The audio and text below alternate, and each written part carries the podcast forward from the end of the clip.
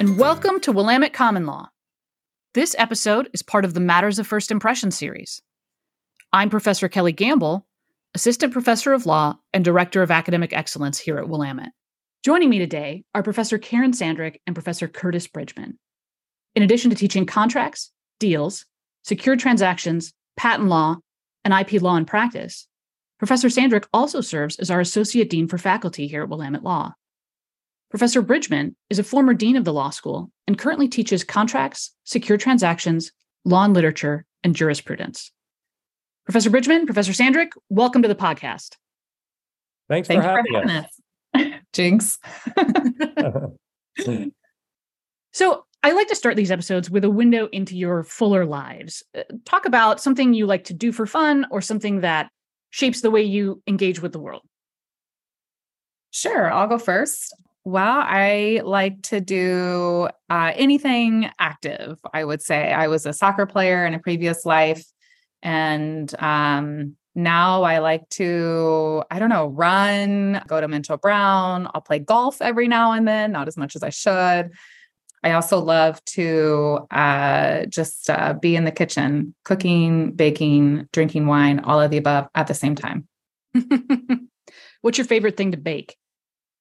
Mm, you know, my students actually will get a little bit of this. Um, I would say I bake cookies and muffins uh, quite a bit. And depending on when the class is, at some point I will bring something in for my students. So pretty, the easy stuff, because I have a four year old now that's baking with me. Mm. I used to do more elaborate things, but now it's got to be in and out of the kitchen pretty quickly. Yeah. Just pour the sugar in. So. Yeah. Yeah. Okay. More butter, more sugar. We're good to go. Good. Uh, and where do you like to play golf? Anywhere that Professor Curtis Bridgeman is. so that I can play off of his ball instead of mine. I was gonna say she doesn't like the fairway very much then you know what? Uh, at least if I miss hit, I'm like still relatively in the area. Uh, Professor Bridgeman, one time we were playing golf, hit it into the street of the neighborhood that we were playing in. So I don't have the capacity to do that, but um, yeah, should be more in the fairways. But around town, yeah. Um, uh, Salem, McMinnville, Portland, anywhere that I am. I'm not a part of any club, so I kind of mooch off of other people. Professor Bridgeman, what about you? Yeah, I, I, do like to play a little bit of golf. I like the outdoor activity stuff too. I do a little bit of boating and biking and things like that. Um, and I like to, uh, my wife and I have restored a few older homes. So I like to do that kind of stuff that she watches on HGTV and then tells me to go do. So that's that's been sort of a big part of our life uh, the last few years. Uh, and I like to. I'm not. I've done a little bit of baking. I did some of the COVID baking, but my preference is to eat things that my students have baked rather than to bake things for my students. Hint, hint. Fair enough. Yeah. This, this never works, by the way, but that's uh, I'll keep dropping those hints. No, actually, Professor Bridgeman, you can bake a mean uh, a mean loaf of bread. I used to. Yeah, okay. I, I still do that sometimes. I've, I've got a few tricks. Scones are my, um, mm. that's the go to right now. I get lots of scone requests. Something fun that I know about you is that you know each other from elsewhere. You didn't meet originally here at Willamette Law. You guys want to want to talk about that? Yeah, I'll go. I'll go first. I actually met uh, Professor Bridgeman at one of the pre admit whatever you call those things luncheons at Florida State. I was thinking about going to Florida State and went to an event and Professor Bridgeman was at my lunch table and so he was a professor at Florida State at the time and I do remember one very quick conversation because I was embarrassed I was so honest. I don't know if you remember this Professor Bridgeman probably not you had a lot of students but you asked each of us what subject you thought that we would like or or want to engage in and not. And I had just done um, uh, a really well-known, great, great professor, uh, now, but Professor Guy had just done Roe v. Wade con law mock class. So I had just come out of class and I was like, con law, I'm gonna, this is so fun. And I don't think I'll enjoy contracts, which is what Professor Bridgeman teaches. And he was like, I challenge you um, and actually it ended up being, uh, you know, spoiler alert, I now teach contracts, my favorite subject. But Professor Bridgeman was my contracts professor. So on Monday morning at 8 a.m., my very first uh, class in law school was taught by Professor Bridgeman. So, yeah. Do you remember what what case did we do first? I don't remember. Was it Hawkins or Hawkins? And I do remember because you opened the class with uh, this is this is like baby professor days, right? This is I know what's coming now. You know what's coming. I even remember the name. I'm I was never friends with this guy, but I remember I remember this name, Mr. Parker. This is Professor Bridgeman impersonation here. Mr. Parker, tell me what the word assumpsit means. And I remember just thinking, thank goodness my name is not Mr. Parker. He didn't call on me. Um, and two, what does the assumpsit mean? Which actually I had right in front of me. But in that moment of freak out, I'm not sure I would have answered very well, which is unfortunately what also happened to Mr. Parker. I mean, in in fairness, it was it was in the first line of the case. It was the first word because Mr. First... Parker didn't know the answer, and you were joking, but I didn't know it at the time. You were joking, a mock anger of saying, are you telling me, Mr. Parker, that you didn't look up the first word of your first class ever in law school? And I was like, oh my God, I'm going to die. And then we all realized that he was kidding and that it was going to be really fun. Well, class. you say then, you mean like four weeks in, you realize that I was really harmless. These are things that you probably don't do anymore, huh?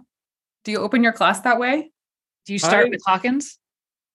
Well, we usually don't uh-huh. start with Hawkins now, but um, but because we do damages in the second semester, as you know, but we I do just dive right into a case. I mean, students should know this. You should come prepared the first day. I my view is that you're making a huge investment of time and treasure to be in law school. And I'm not going to waste your time going over a syllabus that I already gave you. Um, I think a lot of professors feel this way, you know, that we're let's just get right to it. So you can look at the syllabus beforehand. It's pretty self-explanatory. Um, we just want to get right to the material. And so I just call on someone right from the start normally, but it does kind of freak people out. I had a student, um, you know, this student actually, uh, a few years ago who told me her second, actually, she was telling a group of students, um, and I was there in her second year about her first day of being called on. And um, I called on a, um, a male student. I won't say his name, just think, but uh, uh, let's just say Mr. Parker. And it, Mr. Parker just happened to be sitting like right in front of her. It's tiered st- seating, sort of like a stadium. And so I'm looking in her general direction, but calling on Mr. Parker. And I call on Mr. Parker and ask you know, tell me the facts of Hawkins versus McGee or something like that. And she claimed that the thought that went through her head was, I hope I'm not Mr. Parker. and I think it's sort of a lesson there, which is this that, you know, to us, we're not we're not trying to be scary or anything like that. It's just that students get really excited and nervous and everything about the first day. And you should try to remember that it's just not you know this is you're not being tested or anything like that. We're just trying to get going with multiple voices in the room right from the beginning and set the tone for what we want our classes to be which is participatory. We want everybody to be engaged and participating in class. And uh, you know the hope is that when i call on mr parker that everybody's thinking well how would i answer that? And students unfortunately sometimes feel like it's kind of a like they're being tested that day but that's not our intentions at all. And i've since then since those all those years ago when sandrik was in my class i really try to make clear to students that that you know what this is what we're what we're really trying to do there and what we're not trying to do. So this is just a warning listeners. If your last name is parker be ready on the first day of contracts. You're up Oh. Could be. Could be anybody. So. uh, so which one of you was at Willamette first? Ah, uh, that would be me. Yeah. Um, so I went into private practice. Um, uh, came actually back to my alma mater, which is Florida State. I did a two year uh, kind of a fellowship, if you will, to see if I was interested in the teaching and researching. And then when I got here, I was in my first year at Willamette and there was a dean search and it was it's just a small world. It was so fun to be a part of this dean search and be like, "Oh my gosh, my favorite professor, my mentor could be our next dean." So, but I do like to joke that I was I was here first. Well, so let's get down to contracts. Both of you teach contracts. And contracts govern so much of our lives, from international corporate transactions to Facebook Marketplace. Contracts say what we can and cannot do, what we will and will not pay for. Can you talk about what interests you in contracts and what contracts class is about? I think uh, at the top, most simply, just a contract is a is a promise or a set of promises that, if not followed through in the way that uh, was agreed upon, gives some rise to a remedy, gives some rise to some some action law. And as you all already heard, I did not think I was going to like contracts. I thought I wanted to do some sort of civil rights or you know constitutional law. And for me, uh, in, in particular, after practice, I, I did uh, patent litigation, so innovation and things like impregnable sewer liner technology. You know, sort really, really interesting stuff. I know. We all go to law school for. I remember being like, this is not what I really wanted to work on, but it is important that our sewer liners are not porous. That was my last case before joining uh, uh, academia. But um, I it's to, for me, it's really exciting to think about. Okay, when we go to create innovation in some sort of area, pharmaceutical area, and we're combining parties that have different interests, different experiences, different aims, how do we uh, empower them? How do we plan for their lives and the risk and the uncertainty that might be there by formalizing their agreement into some writing? Uh, so for me, I I love just kind of the idea of how do we communicate what we want and what happens when we don't communicate something or we don't put it in writing in the way that we want. How do we resolve that conflict? And that's what I research now as well. Kind of what happens when. Uh, for example, something I was writing on earlier this morning is uh, public-private partnerships. So when we've got this thing like COVID pandemic and the government really needs a vaccination quickly and they've got the money and they have some of the expertise, but not all of it, and they don't have the manufacturing capacity, they're going to partner with someone like Moderna. And so Moderna has the expertise of the researchers, they've got the pipeline that they can get the vaccinations out, but they don't have the money. And so we put these two parties together and you think how is this going to work we have two very different parties we've got two very different industries and so much of it in the end spoiler alert they're still fighting about some of this stuff um, came down to really not totally planning in the way that we would want them to plan. Uh, so for me, that's really motivating, kind of thinking about how do we plan better for parties and put that into writing. I love collaborative relationships in that way. Yeah, I think that's that's all really well said, and um, I think part of what what uh, Professor Sandrik has done a great job in particular with in her writing is talking about things like I mean, I think a lot of times in, in law school, we end up focusing on you learn so much of the law through parties who have litigated, who, things have fallen apart and they end up in court. So we teach a lot through cases and cases are case or situations where it's sort of worst case scenario in some ways because the relationship is broken down certainly in contract law relationship is broken down and to the point where we they have to go to a third party a court to get this sorted out and that's not what anybody wanted when they started this it's not like in tort law or criminal law often you have parties who are who end up together by no choice of their own. In um, contract law, these parties thought it was going to work out. And so we end up learning about all these cases where it goes poorly. But a lot of times, what we need to figure out is how can we write contracts better so that we don't have to litigate. And so she's done some very interesting work on how competitors, for example, can create contracts that help them build the kind of trust that they need to work together in a sphere that where they want to work together even though overall they're actually competitors. And so that's what's really neat about you know about contract law i think is that it's a lot more there's a lot more to it than people would expect. In other words it's, it's further reaching than people would expect. The cases can be a lot more interesting. Eh, for one thing i think part of what it can do is you can achieve a, a, certain amount of social justice through contract law, believe it or not. So, for example, I think part of the point of contract law is so that the parties can trust each other when they might not otherwise have a foundation for trust. If we didn't have contract law, people would still enter into agreements and they would still um, enter on into complex projects and things like that. But who they did those uh, agreements with would be much more limited. They would have to rely on social forms of trust building and, and so forth. The other thing I think students should realize about contract law, I don't know any practicing lawyer who calls them and you say, what kind of law do you do? Who says contracts? You know, they don't, there, there are some people who do construction contracts and a lot of our examples are construction cases, which is partly why my little side interest of doing renovations and stuff is kind of it pays off in the classroom sometimes because so many cases are about construction besides that, that's not why we have you learn contracts in the first year. It's because they're actually ubiquitous. So employment law, there's lots of people who say they're an employment lawyer, where those are obviously contracts. Insurance is a contract.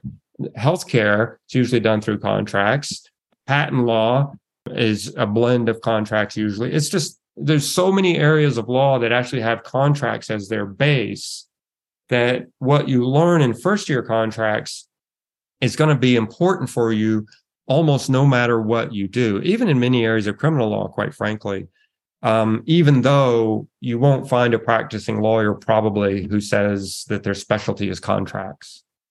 I also love contracts because everyone that comes to class that first day, no matter what your experience is, you have entered into a contract at this point in your lives. And I, I think we can pull from those experiences, think through that. I love having students bring to class a contract that they've entered, or for example, like one of my favorite things, I don't know if you do this, Bridgeman, but like bring warranties. Like you recently purchased a coffee maker because you now need to drink a lot of coffee, or you've purchased a toaster, like bring to class your new headphones, like bring to class your warranties and let's see if you actually have anything.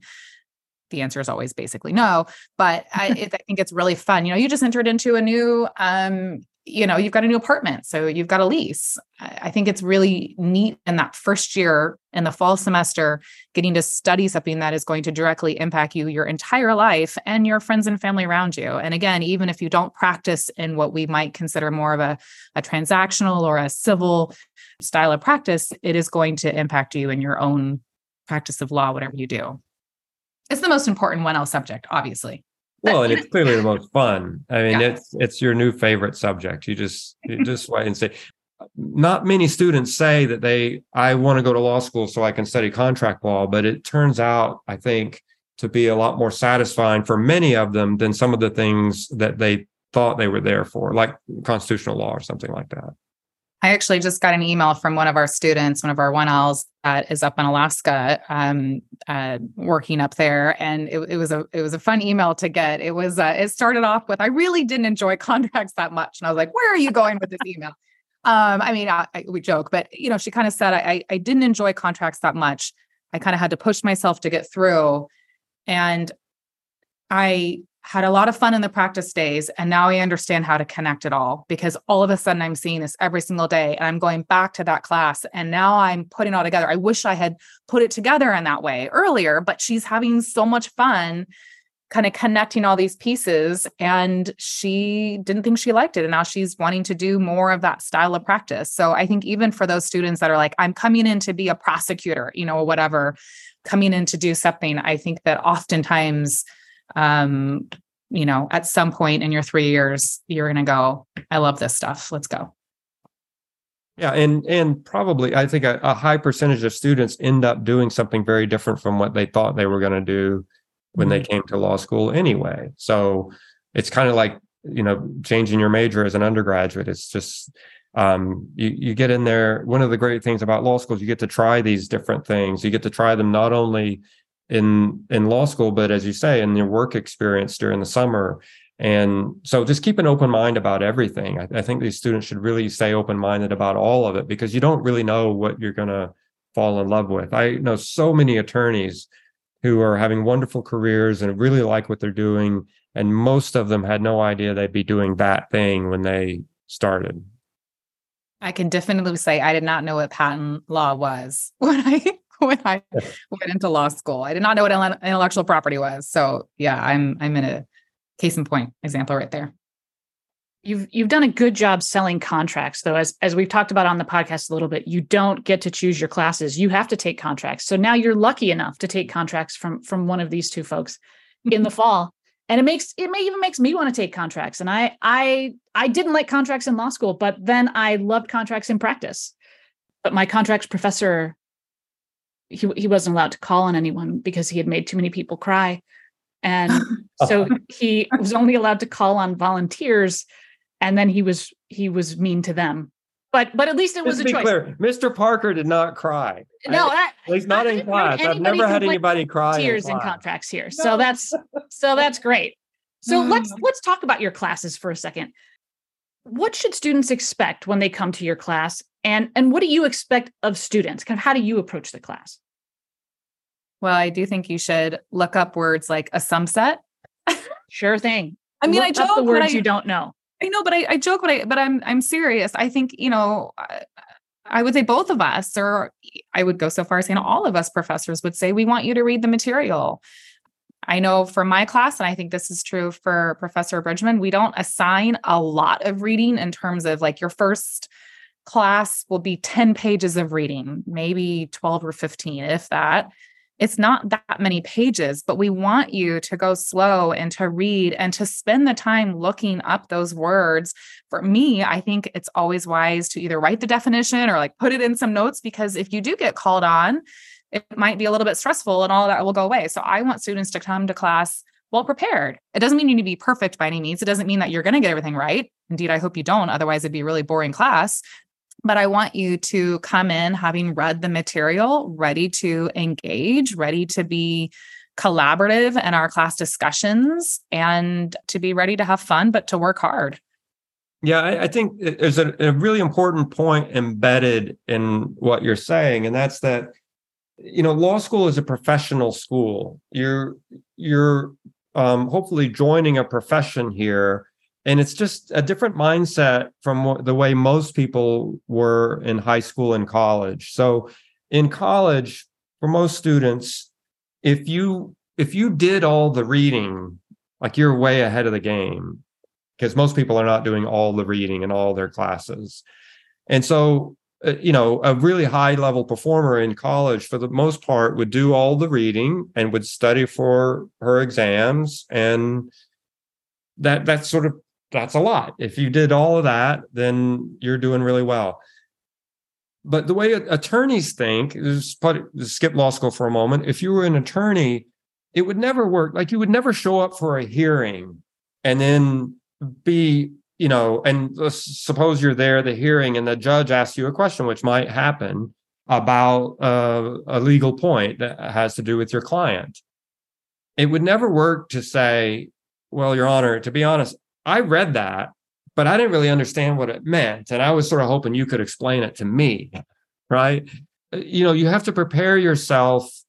Um, lawyers have to do the job until the job is done and that's that's the way professionals are in any walk of life whether you're a doctor or a lawyer or a carpenter or anything else. It's different from being a um, student at a lower level. It's about preparing yourself. It's because you're there to learn. It's about developing good habits. So i really want you to de-emphasize worrying about what happens if you get called on in class but i want you to put a renewed emphasis on getting yourself prepared and taking personal responsibility for your education in a way that most students have not done prior to this stage. It's just, you have to start to think the way lawyers think. And, and that, when, when people say think like a lawyer, part of what they mean is the legal reasoning, but also that just means a certain kinds of personal responsibility for facility with whatever the task is or whatever the material is for the day. You're you're being hired to be an expert on something. And so we don't expect you to be an expert um, on day one, but we expect you to do more than just have your eyes pass over the page. And if you can do that, if you can take that attitude, you're going to have so much fun with it, actually. Um, and take that personal responsibility for your education. You're going to have a lot more fun with it. And as students are coming up with study plans, legal reading, is it, does it go faster or slower than ordinary reading? My goodness. I remember the weekend before that first day of class on Monday. I actually only remember, obviously, 8 a.m. contracts. I don't remember what other classes I did, but I do remember that weekend thinking, oh my goodness, what is wrong with me? It took me so many hours to read 10 pages. And it's because in that opening semester in particular, you don't have the knowledge. I felt like I was looking up every other word in a legal dictionary, and it took me a long time. Uh, now I got faster, but the opening weeks, I remember the opening month, opening six weeks of law school, it would take me a couple hours to read for one class every single every single day. And I was one of those I wanted to read every single word and really comprehend it. So I would say it's a lot slower. You know, I, I just said, oh, we only are going to give you 10, 12, 15 pages of reading, but that's not going to take you 30 minutes. That's going to take you longer. And it should take you longer. And and I think expecting that and planning for that um, can really can go a long way. But and I do think you you uh, can, I think, because there yes it's slower but there is a learning curve mm-hmm. you get a lot faster at it eventually because there's a format to legal writing you'll especially learn this in your legal writing class um, but it's throughout the entire discipline really and once you learn that and get a facility with it then the reading goes a lot faster. It's still not like, say, most fiction or anything like that, but it's a lot faster eventually. Look, don't worry so much about memorizing every detail and every fact in in the case. It's certainly in my class because that's not that's not that case isn't really our case. It's just an example, you know, and what we're trying to get is a larger principle there. And I think that's something that that students often get later than is helpful, right? Yeah. Because they're trying to memorize the cases as opposed to trying to understand the law, right? It's the law of nowhere that we teach, right? Um, yeah. But sometimes just it's a little bit back, different. Like, and yeah. some classes are like, say, constitutional law. You know, when you're reading mm-hmm. Supreme Court cases, that's the law of the land. Right. Um, usually, you start off reading the old ones, but the you know the facts there maybe really matter more than. Whereas in contracts, you know, we're reading a case out of Minnesota or something like that, and we don't expect you to um most of you are not going to go practice in Minnesota. We're just reading this as a, as an example for a particular general principle that we want you to learn. And these examples are very helpful, but they aren't the point themselves. And you can go back to the syllabus and you can go back to the table of contents in the textbook to really situate that case. What am I supposed to be taking from this case?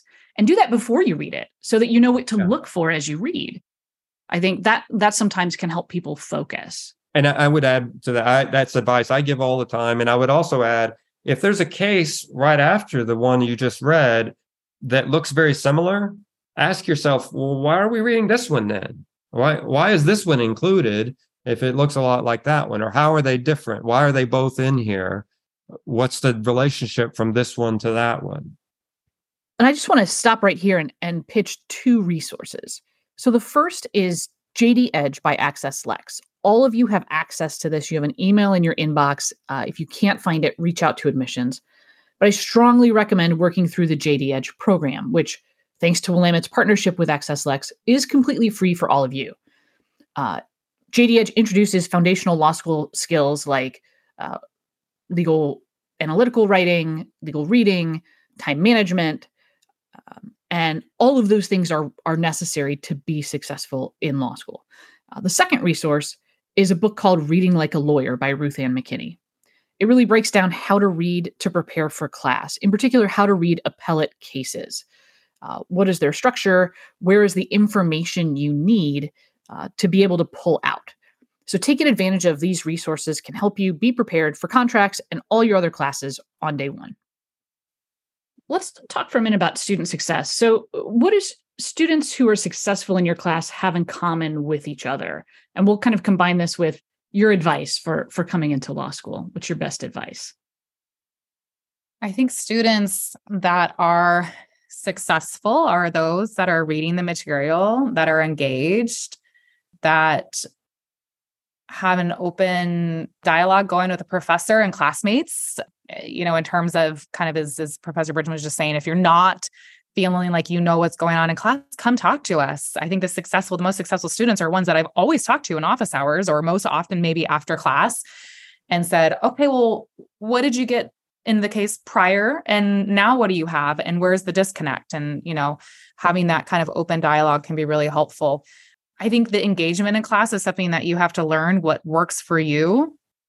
Professor Bridgeman and I will kind of we have a little shtick about this, but I think it's a good one for how to prepare and like what not to do. We're probably we are on extreme opposites of what to do and what not to do in class. Uh, when I was a student, to a fault, I do not recommend this uh, to this extreme. I am a very good typist. I, I type very well, and I would take down every single word, not just that the professor said, but that the students would say, which is mm. really not a great idea. And so after class, I would have 10 pages of just dialogue. And I was so focused on getting the words down in the class that I wasn't actually engaged in what I was supposed to be learning because I was just trying to get that stuff down. And so it was not the most efficient way to go about things. And it wasn't as much fun in class. After class, I'd have to go back and go through these notes and try to go, oh, so this is what the oh, delete all that what that student said. Now I understand what it means. Where by the second semester, I learned, okay, I do want to take notes in class, but also I want to have my head up. I want to be listening. I want to be engaging. And I don't have to take down every single, it's not about getting the perfect words down. The perfect words are often not said in class, but it's about trying to really understand that concept. And then Professor Bridgeman, I mean, you were writing like haikus and not taking any notes, right? And I had a friend who was like you and who got uh, very good grades. And we sat next to each other in just about every class. And she felt like she couldn't be engaged unless she was writing almost everything down, that her mind would drift unless she was doing that. I felt like I couldn't be engaged if I were doing that. Like I had to, if I'm trying to write everything down, then I can't really think about it. So I tried to prepare before class so that I could be engaged in class. And yeah, I I goofed around a little bit more than I should have probably. um, but the I think the main thing is that you just you have to find that right balance for you i would say obviously. But don't necessarily do what everybody else tells you you should be doing either right? At least your fellow students. So for example one of the things i think that students should be doing that um really important there's too much of a tendency to take you know exhaustive notes and then create this outline of the class. If you haven't heard about outlines before you will um, it's sort of a law school tradition to outline a class that everything you learn to write this outline. And I, I started doing this my first semester, and I I was even in contracts. I remember working on this in contracts. I was bored to tears for the greatest subject in the world. And I realized I could go buy an outline for 20 bucks, right? I don't know why I was writing this thing. and what I discovered though was that I learned best by doing practice problems um, practice, find all essay questions. Now you can find all these. I've learned now, you know, take a you have access to all these multiple choice questions. You can take a multiple choice question and treat it like a little mini essay question. But what you're really learning to do is not memorize rules, but you're learning to apply them to real world situations. You came to law school to help people, to you know, help them accomplish something or sort out a problem or something like that. And I think that these outlines and these lists of rules and flashcards and all that stuff, it's like I always tell students, it's like having a book about how to play the piano. So if I gave you a book about how to play the piano and you read this book and you memorized the book and I give you a written test on how to play the piano, maybe you ace that written test, but that doesn't mean you can play. So to play, you, you have to practice playing the instrument. And for us, playing the instrument is actually applying what you're learning to factual scenarios, either real world or hypothetical. You know, for now, a lot of it's hypothetical. But a lot of students get really good at memorizing rules, but aren't very good at applying them. And the reason they aren't very good at applying them is that you have to practice applying it. It's just a different muscle just like playing the piano is different from reading about the way the chords are formed or whatever. So I th- I think that um, it's really important to spend a fair amount of time, not just at the very end, but throughout the semester, trying to apply what you're learning to new hypotheticals. and see if you can play the instrument or not. That's something we've talked about on this podcast, making sure that there's preparing for class, there's being engaged in class, and then there's that key piece after class where you're going back and you're doing those application problems and you're trying to synthesize your knowledge. And that's something I see with students is where they are really, really focused on having an outline, but having an mm. outline isn't particularly valuable. Making an outline can be valuable. Using an outline to do an application uh, problem can be valuable, but but collecting outlines is rarely a good study strategy. Yeah, and I think even making the outline can be valuable. But I've talked to students before, like, "Hey, how's how's this, you know the study going for your class?" And uh, and they're like, "Well, it's great. I'm almost done with my outline." I well, you know, the exam the Tuesday, so you know that. So I think that um, being able to uh, there's just too much. It's because people are worried that if they're not doing what everybody else is doing, then they're, then they're missing out. And so if everybody else is just scurrying around writing outlines, then they scurry around to write outlines too. And so just remember that the law, if it were as easy as just memorizing crap, then we you wouldn't make any money at it. Right? We, you could just go to the DMV, right? And they, you could ask somebody and they would tell you the rule. So it, it's really a lot more complicated than that. It's applying what you're the all, all these complicated rules to new situations that's the tricky bit. And that that takes practice. So i have i have two more questions for you and these are really about launching our students with with with great information kind of in a non-academic way. So the first one is what's your best you know willamette law school tip? Are there personnel or places or uh, places that you have the best candy? Uh, something that that you think they should know about really about the building. And then second, I, both of you do or have lived in Salem. What's your what's your best Salem tip? Where do you go to eat, to drink, to play? What should students know about?